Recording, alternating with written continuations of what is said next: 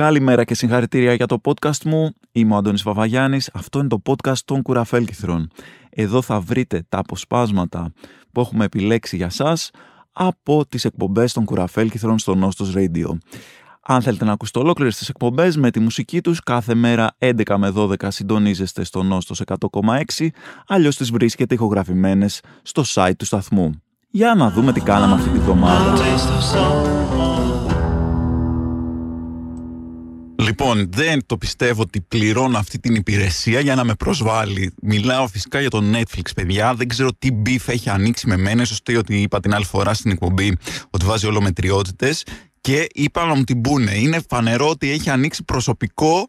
Ε, Πώς το λένε, έχει, έχει ανοίξει προσωπικό πόλεμο. Δεν γίνεται να ανοίγω το Netflix και να μου λέει ότι να μου προτείνει να δω παπακαλιάτη και να μου λέει ότι ταιριάζει 98% με μένα. Ε, δεν γίνεται αυτό το πράγμα. Τι σου, τι δικαιώματα σου έχω δώσει, τι σου έχω κάνει ραδιοτηλεοπτικό. Ε, Τέλος πάντων τώρα, τι να, πραγματικά δεν μπορώ. Μου ανέβηκε το αίμα στο κεφάλι. Αλλά εντάξει, τι να κάνεις τώρα, να κάτσεις να μαλώσεις. Alabama Shakes και τι να κάνεις, θα κάτσεις να μαλώσεις ή αλλιώς Don't Wanna Fight No More. Ε, επειδή μου είπαν εδώ τα παιδιά στο, στο, στην προηγούμενη εκπομπή συζήτησαν την ε, φάση με τη Σακύρα και μου είπαν να το σχολιάσω. Δεν είχα σκοπό, αλλά αφού μου το ζήτησαν τι να κάνω, θα πρέπει να πω ότι ρε παιδί μου, πολύ. Σακύρα μου, άκουσε να δεις κορίτσι μου. Επειδή ξέρω ότι ακούσα αυτή την εκπομπή φανατικά. Η καλύτερη εκδίκηση. Τώρα το, αυτά με τα τραγούδια και να λες και να χαρακτηρίζεις την άλλη κοπέλα που δεν σου έφτεξε τίποτα, δεν είναι ωραία πράγματα. Η καλύτερη εκδίκηση είναι να ζήσεις και εσύ, να ζήσεις καλύτερα, να δείξεις ότι τον ξεπέρασες, να ζήσεις άλλες εμπειρίες, να ζήσεις καλύτερες ε, ε, και, και καλύτερους και μεγαλύτερους έρωτες. Σε κάθε περίπτωση, Σακύρα μου, το τηλεφωνάκι μου το έχεις.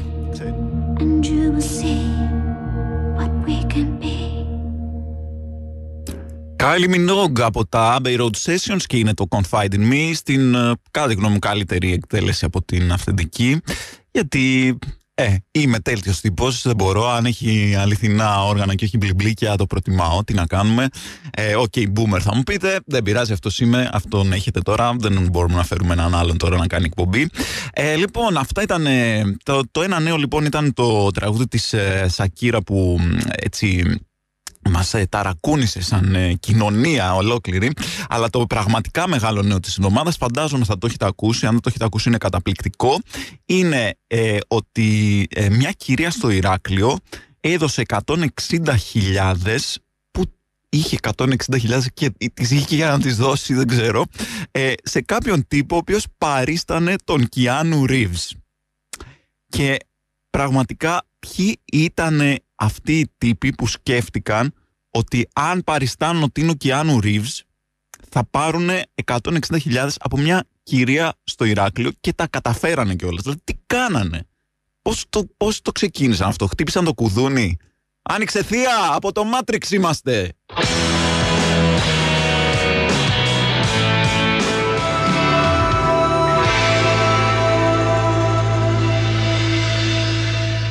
Να είμαστε πάλι στο Νόστος 100,6. Μιλάμε για το έγκλημα του αιώνα, την μεγάλη αρπαγή των χρημάτων από τον Σωσία, όχι Σωσία, δεν ήταν Σωσίας, από τον άνθρωπο που παρίστανε τον Κιάνου Ρίβς και προσπάθησα να μπω έτσι στο μυαλό των ε, ανθρώπων που το κάνανε. Πρώτα απ' όλα να πω ότι ήταν μια συνεργασία ε, Νιγηριανών και Ελλήνων αυτοί που κάνανε την απάτη και δεν το λέω φυσικά για να ε, δεν έχει καμία σημασία σε ένα έγκλημα η, η, πώς το λένε, η καταγωγή. Απλά το λέω γιατί Νιγηριαν, έχεις τον Νιγηριανό πρίγκιπα τόσα χρόνια που στέλνει τα mail. Τον έχεις έτοιμο. Άρα όταν διαλέγεις Keanu Reeves και δεν απευθύνεσαι στον δικό σου άνθρωπο σημαίνει ότι είναι μια προσωπική επιλογή. Ήθελες να σου Keanu Reeves, ήθελες για κάποιο λόγο να κάνεις τον Keanu Reeves. Δεν υπάρχει άλλος λόγος. Δηλαδή όταν θα, θα, θα ήταν μαζεμένοι αυτοί οι άνθρωποι και θα τους παρουσίασε ο εγκέφαλος το, το σχέδιο της συμμορίας και τους είπε θα πάμε μια τυχαία κυρία στο Ηράκλειο και στην Κρήτη και θα τους πούμε ότι ξέρεις τι είμαι ο Κιάνου Ρίβς ε, χρειάζομαι οπωσδήποτε κάποια λεφτά για να ολοκληρώσω τα γυρίσματα του John Wick 4 και μόνο εσύ μπορείς να μου τα δώσεις αυτά τα λεφτά μόνο εσύ μια κυρία που η κυρία Ζωζό από το Ηράκλειο, δεν ξέρω πώς τη λένε, ε, που μόνο εσύ θα μπορέσεις να μας βοηθήσεις με αυτά τα λεφτά, δεν μπορεί να μας τα δώσει κανένας άλλος. Η άλλη θα ήταν σε φάση γιατί πρέπει να είσαι ο Κιάνου Ρίβς για να το ζητήσεις αυτό; Θα μπορούσε να πεις ότι είσαι οποιοδήποτε παραγωγός της ταινίας. Όχι, όχι παιδιά, ε, προσέξτε με γιατί αυτά έχουν σημασία πρέπει να είμαι ο Κιάνου Ρίβς. Αυτά οι λεπτομέρειες κάνουν τη διαφορά. Ε, πρέπει να ξέρεις ποιον ε, υποδίεσαι και στο κάτω-κάτω εσείς δεν ξέρετε, δεν καταλαβαίνετε και να σας πω την, ε, την αλήθεια, ετοιμάζω τώρα και μια νέα πάτη ε, στο επόμενο που θα κάνουμε. Ε, θα πω ότι είμαι ο Άντωνι Χόπκινς και χρειάζομαι λεφτά να αγοράσω ένα κοπάδι πρόβατα γιατί γυρίζω τη σιωπή των αμνών νούμερο 2.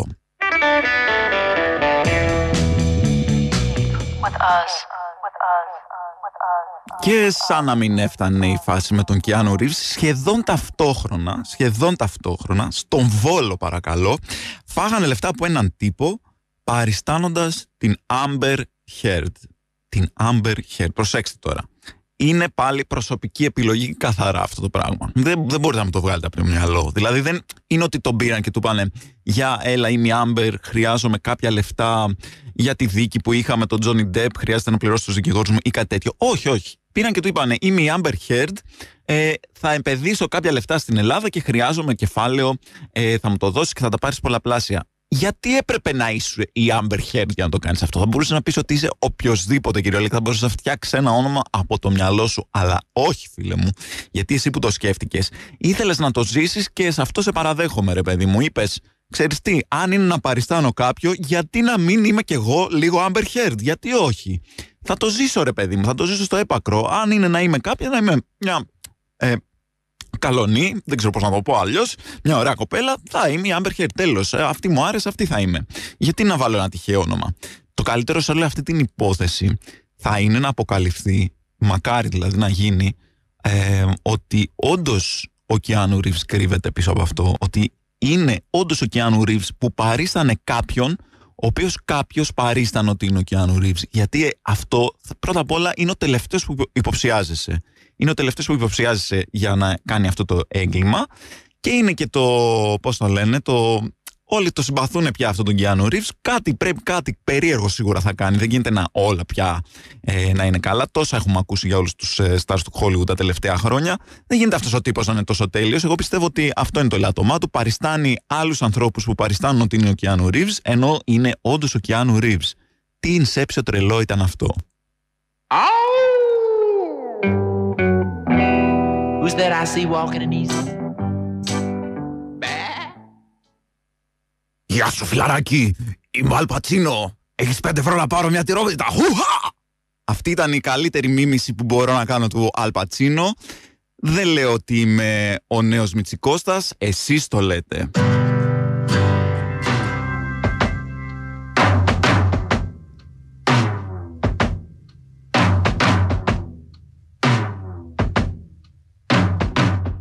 Kings με το Strangers, πολύ αγαπημένο κομμάτι της εκπομπής, το έχετε ακούσει αρκετές φορές αν την ακούτε, αλλά ποτέ δεν είναι αρκετές.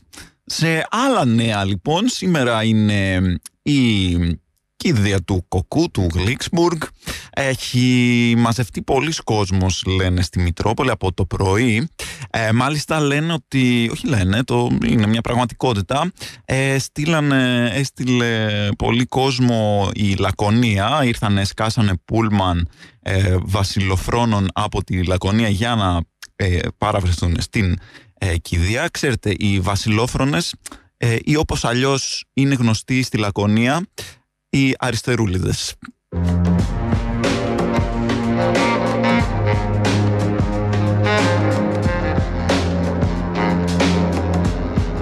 Μόρφιν με το The Night και δεν θα κάνουμε τώρα αστεία με...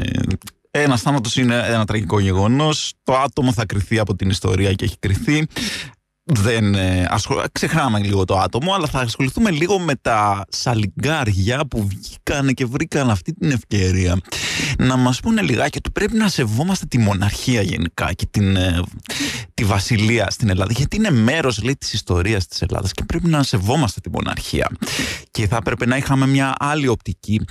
Θα ήθελα να τους πληροφορήσω ότι και η, βου, η βουβονική πανόλη είναι μέρος της ιστορίας μας, αλλά δεν είναι ανάγκη να την νοσταλγούμε κιόλας. Όταν λείπει η γάτα του Σρέντιγκερ, τα ποντίκια χορεύουν, αλλά και δεν χορεύουν ταυτόχρονα. Λοιπόν, τώρα θα σας πω ένα από τα μεγάλα μυστικά της ζωής. Να τα ξέρετε, τα ακούσατε εδώ πρώτη φορά στα κουραφέλκυθρα.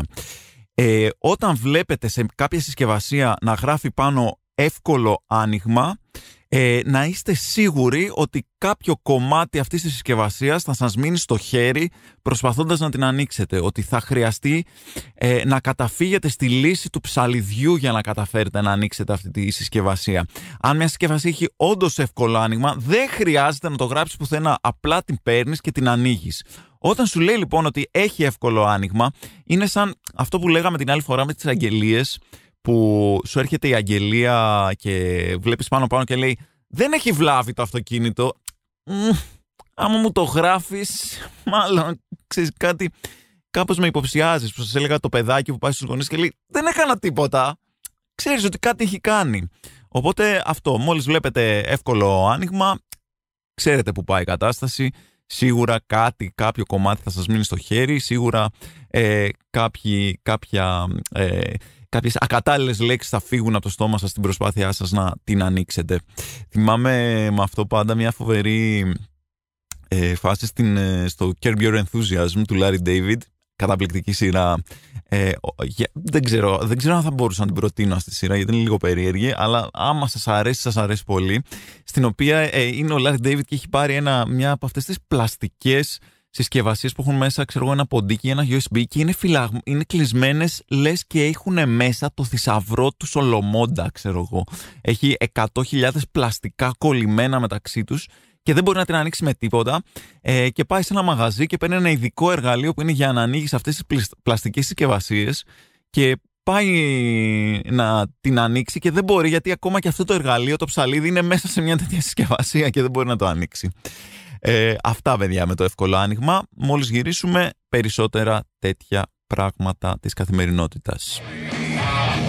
Να είμαστε πάλι εδώ στο Νόστος 100,6 και ήθελα να σας μιλήσω για τις ηλεκτρικές σκούπες. Ήθελα να σας πω, γιατί οι ηλεκτρικές σκούπες έχουν πάνω ποτενσιόμετρο που ρυθμίζεις σε τι ένταση να ρουφάει; Υπάρχει περίπτωση να μην θες να ρουφάει πάρα πολύ τη σκόνη. Δηλαδή, Μπορεί να θες να ρουφήξει λίγη σκόνη, αλλά όχι και πάρα πολύ. Γιατί να το βάλεις στο χαμηλό και να μην το έχεις συνέχεια στο δυνατό; Δηλαδή μπορεί να θες να διατηρήσεις ένα μεσαίο επίπεδο σκόνης στο σπίτι σου ε, και να το βάλεις αυτό στη μέση ή να πεις ότι εντάξει θέλω ρε παιδί μου να μην έχεις σκόνη αλλά ένα τρίτο της σκόνης θέλω να μείνει οπότε θα το βάλω στα δύο τρίτα την, ε, την ένταση της κούπας. Ποια είναι η λογική πίσω από αυτό το πράγμα, ποτέ δεν έχω καταλάβει. Ακούτε τον Εμίλιον Τερλεμπέ στο Νόστος 100,6 στα βραχαία και είναι η εκπομπή πενταγραμμίζοντας το Σεριάννη. Ενθυμούμε τώρα το Port Side που κάποτε που εμπάρκαρα με ένα γκαζάδικο σουριναμέζικο και δώσ' του με το σπανιόλο τον αρχικελευστή να βουτάμε για κατσαμπρόκια και όποιος έπιανε τα περισσότερα ματσακόνιαζε τη λαγουδέρα του καπετάνιου Μα εμένα ο λογισμός μου ετριγύρναε στο Μαριό. Αχ, το Μαριό. Καμωμένα σαν από αλάβαστρο τα στήθια της. Και τα ματόκλαδά της να ανεμίζουν στο πουνέντε καθώς ακουγόταν η φωνή των Everly Brothers στο τρανζιστοράκι. Και το μόνο που μπορούσα να κάνω ήταν να την ονειρεύομαι. Ναι, ok, okay, μου λέτε να χαίρομαι το ονοματάκι μου, αλλά δεν το κάνετε πολύ εύκολο. Στη μισή μου ζωή, ε, όπως έχω ξαναπεί σε μια εκπομπή, ε, με κατηγορούσατε εξαιτίας του ονόματός μου ότι τρώω πάρα πολύ πεπόνι και ότι κατουράω τα σεντόνια. Που καν, το, ούτε καν το ξέρετε αυτό, δεν ξέρω ποιος μπορεί να σας το είπε. Όποιος και σας το είπε, λέει ψέματα. Εντάξει, είναι ψεματιάρης. Επίσης ε, αυτό τα τελευταία χρόνια έχει αντικατασταθεί με το να με λένε άγνωστοι άνθρωποι αγάπη μου και να μου, να μου ζητάνε να τους πάρω από εκεί που είναι. Παιδιά δεν κάνω, ξέρω εγώ, δεν είμαι μεταφορέας, δεν ξέρω τι, γιατί με έχετε περάσει. Ένα όνομα έχω κι εγώ καημένος, αυτό μου δώσανε, τι να κάνουμε τώρα. Λοιπόν, τέλος πάντων, θα το χαίρομαι το ονοματάκι μου. Σας ευχαριστώ για τις ευχές που θεωρώ ότι μου στέλνετε τώρα χαμός, δηλαδή θεωρώ ότι θα ανοίξω το τηλέφωνο και θα έχω τουλάχιστον χίλιες ευχές και κανένας από εσάς θα μου έχει πει Αντώνη αγάπη μου έλα πάρε μου από εδώ. Λοιπόν, το Αγίου Αντωνίου σήμερα και η γιορτή αυτή είναι σημαδιακή θα έλεγα. Είναι η μέρα ε, κατά την οποία καταλαβαίνεις ότι αν δεν έχεις ξεστολίσει το χριστουγεννιάτικο δέντρο είναι λίγο, είσαι λίγο θλιβερός τύπος. Είχα έναν τύπο απέναντί μου που για χρόνια ε, δεν ξεστόλιζε ποτέ το χριστουγεννιάτικο δέντρο. Καταλαβαίνω ότι είναι μεγάλος μπελάς να το στήσεις και να το ξεστήσεις. Θεωρώ ότι η μέρα, η κανονική που πρέπει να το ξεστήσεις είναι του Άγιανιού, έτσι πάει. Άι Γιαννιού και Αγίου Ιωάννη και Αγίου Αντωνίου είναι οι μέρες για το χριστουγεννιάτικο δέντρο. Η πρώτη είναι αυτή που σου λέει ότι τώρα το ξεστήνεις και η άλλη σου λέει ότι φίλε αν δεν το έχεις ξεστήσει δεν ξέρω, έχεις θεματάκια.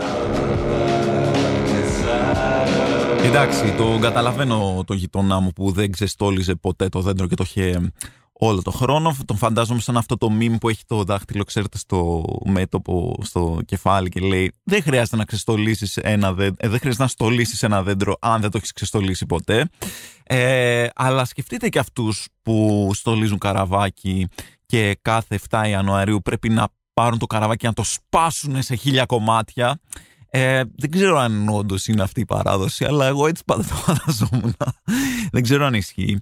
Γενικά είναι λίγο. Ρε παιδί μου, έλεγα το, το έλεγα αυτό το αστείο σε ένα φίλο και μου λέει. Ρε φίλε μου λέει, τι καραβάκι, τι σχέση μου λέει έχει το καραβάκι τώρα με τη Βιθλέμ, δηλαδή εμείς οι Έλληνες, αυτό που κάνανε τα παλιά τα χρόνια. Πώς τους ήρθε το καραβάκι, του λέω ναι, ρε φίλε, πραγματικά έχεις δίκιο. Ε, δεν έχει θάλασσα η Βιθλέμ για να βάλεις καραβάκι. Όλοι ξέρουμε ότι είναι ένα ελατόδασος ε, στην Παλαιστίνη η Βιθλέμ και γι' αυτό στολίζουμε χριστουγεννιάτικο δέντρο. Να είμαστε πάλι στα κουραφέλ κυθρά στον Νόστος 100,6 και για κάποιο λόγο μιλάμε για χριστουγεννιάτικα δέντρα και καραβάκια παρόλο που είναι 17 Ιανουαρίου. Θα μου πείτε τι πιο σύνηθες, αλλά έλεγα ότι τώρα είναι ο καιρός που πρέπει να ξεστολίσετε, αν δεν έχετε ξεστολίσει. Αλλά και κάτι άλλο, ότι αυτή η φάση τώρα, το χριστουγεννιάτικο δέντρο, τι σχέση έχει αυτό με τη γέννηση του Χριστού, κανείς δεν ξέρει. Τι σχέση έχει το καραβάκι σίγουρα θα έχουν βρει κάποια δικαιολογία, αλλά εγώ θεωρώ ότι απλά στολίζουν random αντικείμενα που τους αρέσουν οι άνθρωποι. Δηλαδή, τι διαφορά έχει άμα παίζει μπάσκετ, ξέρω εγώ, στόλισε μια μπασκέτα, ε, στόλισε ένα να στολίσει άλλος ένα μαγκανοπήγαδο, ένα χάρτινο ομοίωμα του Keanu Reeves να, να στολίσεις. Εντάξει, εκεί πέρα μπορεί να χρειαστεί να δώσει κάποια λεφτά παραπάνω βέβαια. Ε, γενικά από ό,τι φαίνεται είναι τελείως random. Στόλισε ένα μπρόκολο, ό,τι θες. Δεν, ε, δεν υπάρχει περιορισμός. Είναι, ε, πώς το λένε, ό,τι σου αρέσει, στόλισε εσύ. Νόστος 100,6, Αντώνης Βαβαγιάννης και Κουραφέλ Κιθρά. Έχετε ακούσει αυτήν την ε, συμβουλή που δεν ξέρω, είναι λίγο μαμαδίστικη, δεν ξέρω την ελληνική μου, αλλά τέλος πάντων είναι, είναι η συμβουλή ότι πάντα πρέπει να αφοράς καθαρά εσόρουχα πάντα πρέπει να έχεις καλά, καθαρά εσώρουχα. Δεν ξέρεις ποτέ τι θα συμβεί και αυτό δεν είναι γιατί μπορεί να σου τύχει κάποια ερωτική περιπέτεια, αλλά ότι μπορεί να σου τύχει κάτι απρόβλεπτο και κάποιος να δει αν φοράς βρώμικα εσώρουχα. Δηλαδή, πάντα εγώ σκεφτόμουν ότι είναι σε φάση ε, είσαι σε ένα τύχημα, οτιδήποτε και καταλήγεις στο χειρουργείο και είναι ο γιατρός και του λένε γιατρέ, ε, έχουμε δύο επίγοντα, δύο ετοιμοθάνατους αλλά μπορείς να σώσεις μόνο τον έναν, δεν υπάρχει αρκετός χρόνος. Ποιον θα σώσεις και είναι ο γιατρός, δείτε ποιος έχει καθαρά εσώρουχα. Μόνο αυτός, μόνο αυτός αξίζει τη σωτηρία. Λοιπόν, παιδιά, σας έχω πει τον χρυσό κανόνα της κομμωδίας, ο οποίος είναι όταν δεν μπορείς να γράψεις αστεία, απλά πες κάτι με το οποίο θα συμφωνούν όλοι. Εγώ έχω και έναν δεύτερο χρυσό κανόνα που χρησιμοποιώ πολλές φορές ο οποίος είναι όταν έχεις ξεμείνει από αστεία, ε, ζήτα από άλλους να τα γράψουν για σένα και αυτό έκανα με τεράστια επιτυχία. Σας ζήτησα λοιπόν στο Facebook να μου στείλετε τις χειρότερες ιστορίες από εξυπηρέτηση πελατών, τα χειρότερα πράγματα που ζήσατε δουλεύοντας και προσπαθώντας να εξυπηρετήσετε πελάτες ή ως πελάτες προσπαθώντας να εξυπηρετηθείτε. Μου στείλατε πάρα πάρα πάρα πολλές ωραίες ιστορίες που αποκλείεται να τις πούμε όλες σήμερα. Και φυσικά, αν θέλετε να στείλετε κι άλλες, μπορείτε να το κάνετε στο email ε, αλλά και στα προσωπικά μου social media, στο facebook Αντώνης Κουραφέλκυθρος και στο Κουραφέλκυθρος στο Instagram. Περιμένω τις ιστορίες σας, έχω πάρα πολλές. Θα ξεκινήσω σε λίγο να σας λέω μερικές που είχα από πριν ε, καβάτζα που έχω ακούσει από φίλους ε, και μετά θα συνεχίσουμε και με τις δικές σας. Πάμε. Λοιπόν, μια καταπληκτική ιστορία έτσι τελευταία από την εποχή του κορονοϊού είναι με φίλη που δουλεύει σε φαρμακείο και έρχεται ένας τύπος και της λέει ε, σας παρακαλώ πολύ μπορείτε να μου περάσετε το τεστ ε, στην ε, βάση δεδομένων το τεστ για κορονοϊό που έκανα; Ε, του λέει τέλος πάντων δεν, το κάνουμε εμείς. Μπορείτε να το κάνετε εσείς από το ίντερνετ. Μα λέει εμένα λέει, δεν έχει ο υπολογιστής μου κάπου να το βάλω και της δείχνει το τεστ το κανονικό το οποίο θεωρούσε ξέρετε την πλακέτα θεωρούσε ότι κάπως μπαίνει σαν USB σε κάποια θύρα στο, ε, στον υπολογιστή του φαρμακείου και περνάει στο κράτος, το είχε φέρει για να το περάσουν, να περάσουν τα δεδομένα του τεστ. Αυτό ήταν ένα ωραίο τελευταίο επεισόδιο.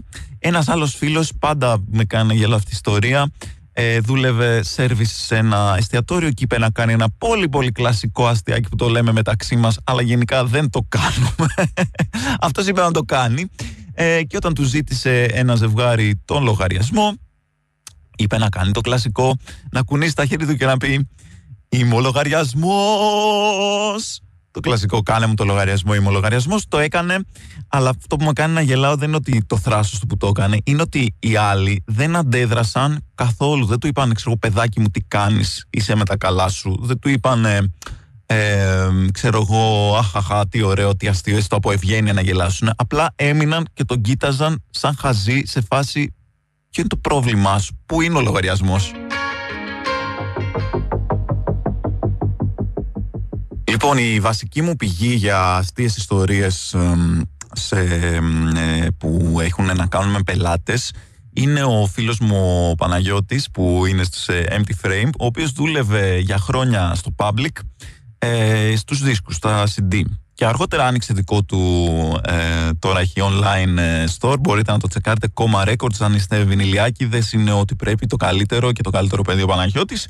Και μου είχε πει ε, πάντα πάντα είχε πάρα πολύ ωραίες ιστορίες. Έχω κάποιες αγαπημένες ε, τις οποίες θα σας τις πω. Όσοι διαβάζετε, είχε διαβάσει το κόμικ προτελευταίους ή ακούγατε την, την παλιά εκπομπή τους προτελευταίους ε, σίγουρα τις έχετε ξανακούσει. Ε, αλλά είναι τόσο αγαπημένες και σας έχω και μια καινούρια συμπλήρωμα που μου έστειλε χτες. Λοιπόν η μία ε, νούμερο 3 θα κάνουμε ένα top 3 η νούμερο 3 είναι αυτή που μπαίνει ένας τύπος και του λέει ε φίλε ε, μήπως έχεις αυτό το CD των Testament που ξεκινάει έτσι; Και του κάνει την κορώνα, του κάνει και στάση σώματος που πώς ξεκινάει το CD των Testament.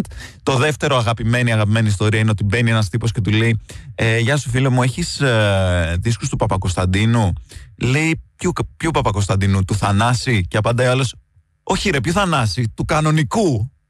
Αυτό είναι τέλεια ιστορία του κανονικού. Ο Βασίλη είναι ο κανονικό Παπακοσταντίνου. Και το νούμερο ένα μου το έστειλε χτες, ε, προχτές μάλλον και μου λέει ότι ε, το ήταν στην, ε, στο κατάστημά του τέλος πάντων στα, στους δίσκους έστειλε ένα δίσκο στην Αμερική και ο τύπος το έγραψε ένα review μετά ότι αυτός ε, μην παίρνετε δίσκο από αυτόν τον τύπο γιατί είναι πράκτορα στη CIA και με, με ανακάλυψε και με κυνηγάει και του έβαλε ε, κριτική ένα αστεράκι και το έριξε την κριτική στο Discogs που είναι πολύ σημαντικό. Ένας τύπος θεοπάλαβος που έγραψε ότι όλο αυτό το κατάστημα είναι ένα κόλπο για να ανακαλύπτει τα στοιχεία ε, διαφόρων ανθρώπων που κρύβονται από τη CIA. Και ήρθε η ώρα να πάμε στα δικά σας, αυτό που μου στείλατε ε, στο thread που είχα ανοίξει στο facebook ε, με τις ε, ιστορίες και πώς το λένε, εξυπηρέτησης πελατών από την κόλαση θα ξεκινήσουμε μια πάρα πάρα πολύ αγαπημένη με την οποία γέλασα πάρα πολύ. Μου την έστειλε η Κωνσταντίνα Δαότη, ηθοποιός και stand-up comedian. Λέει, δούλευε σε ένα μαγάζι, μένει ένας πελάτης, ε, χαμογελώντας. Ε, γεια σας, δουλεύετε εδώ. Λέει η Κωνσταντίνα, ναι. Ο πελάτης φανερά ξενερωμένος. Πω! Και φεύγει. Ποτέ δεν κατάλαβε για ποιο λόγο γίνει αυτό. Φανταστείτε να σας τύχει αυτό. Ε, ένα άλλο ωραίο από την Άννα. Κάποτε λέει ήμουν ταμείας. Έρχεται ένας ε, στο ταμείο, λέει, του λέει αυτό είναι 2,5 ευρώ. Α, ναι, αλλά εγώ στο ράφι το βρήκα 2 και 50. Πολύ ωραία. Θυμήθηκα και άλλη μια ιστορία τώρα μου ήρθε, μου έσκασε. Ε, με μια φίλη που είχε πάει στο θέατρο και λέει στον ταμεία ναι, ένα ειστήριο. Της λέει υπάρχουν ειστήρια με 10 ευρώ και με 8 ευρώ. Ε, τον ρωτάει και τι διαφορά έχουν. Και απαντάει ο ταμεία 2 ευρώ.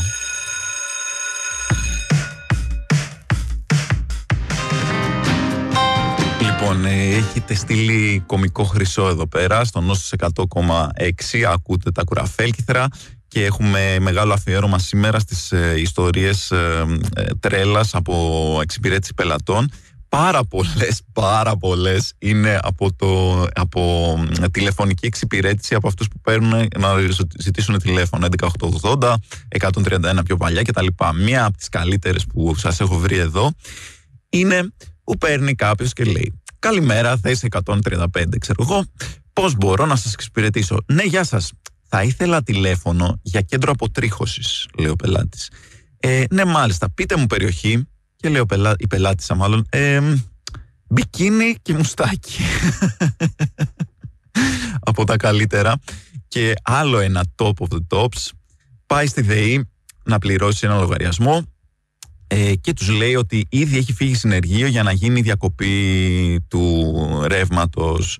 και λέει ο άνθρωπος που έχει πάει στη ΔΕΗ λέει ότι σε τηλεφωνεί πριν σου κόψει το τηλέφωνο και το απαντάει ο, ο υπάλληλος της ΔΕΗ εντάξει ο, ο λογικό είναι τηλέφωνα έχει θα τηλεφωνήσει. Εμείς τι να κάνουμε να σας παίξουμε τα φώτα;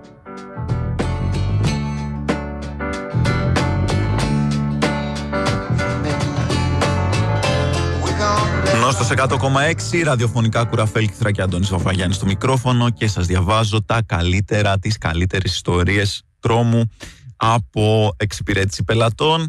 Φαίνεται ότι εσείς που ε, δουλεύατε σε κάποια θέση στην οποία βρίσκατε τηλέφωνα για τους άλλους παίρνουσατε πολύ ωραία ή πολύ άσχημα, εξαρτάται πώς το παίρνει κανείς. Όπως για παράδειγμα ο φίλος εδώ πέρα που λέει ότι απάντησε μια κλίση ε, και κάποια στιγμή πρέπει να δώσει τον αριθμό στον πελάτη. Αρχίζει και του λέει το τηλέφωνο λοιπόν, ας πούμε 6937 4235 και λέει ο πελάτης από την άλλη πλευρά της γραμμής.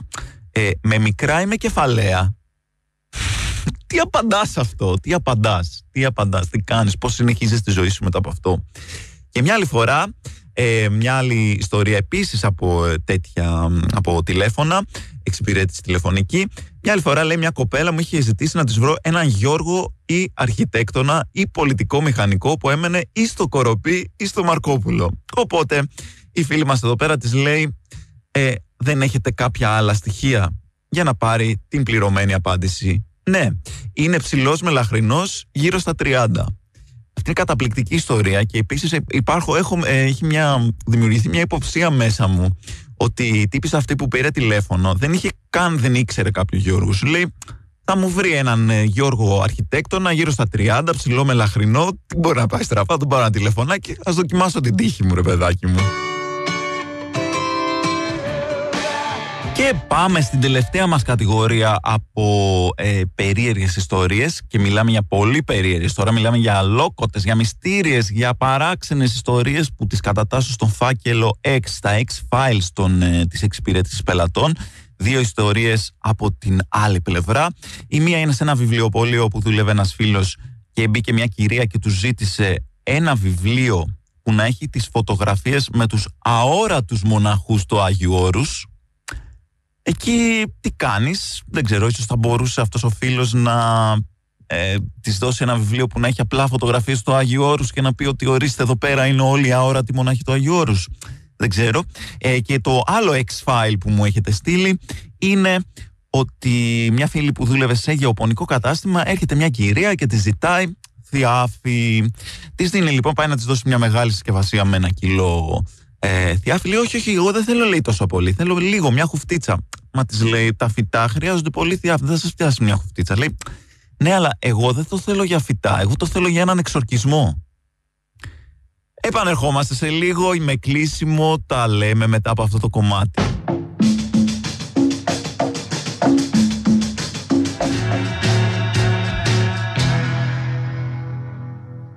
Αυτή ήταν οι Beatles ποτέ δεν είναι, δεν έχουμε αρκετούς Beatles σε αυτή την εκπομπή όσο και να βάλουμε. Είστε συντονισμένοι στον Νόσος 100,6. Ήμουν ο Αντώνης Βαβαγιάννης. Αυτή ήταν μια άλλη μια εκπομπή των Κουραφέλκθρων. Πέρασα πολύ ωραία. Ελπίζω κι εσείς. Αν όχι, συγγνώμη που γεννήθηκα. Μέχρι αύριο βασικά που θα τα ξαναπούμε, γιατί εγώ πάλι εδώ θα είμαι. Σας εύχομαι μια καλή μέρα, μα κυρίως σας έχω μια πρόταση. Και αυτή η πρόταση είναι κλασική. Παίχτε punk. thank you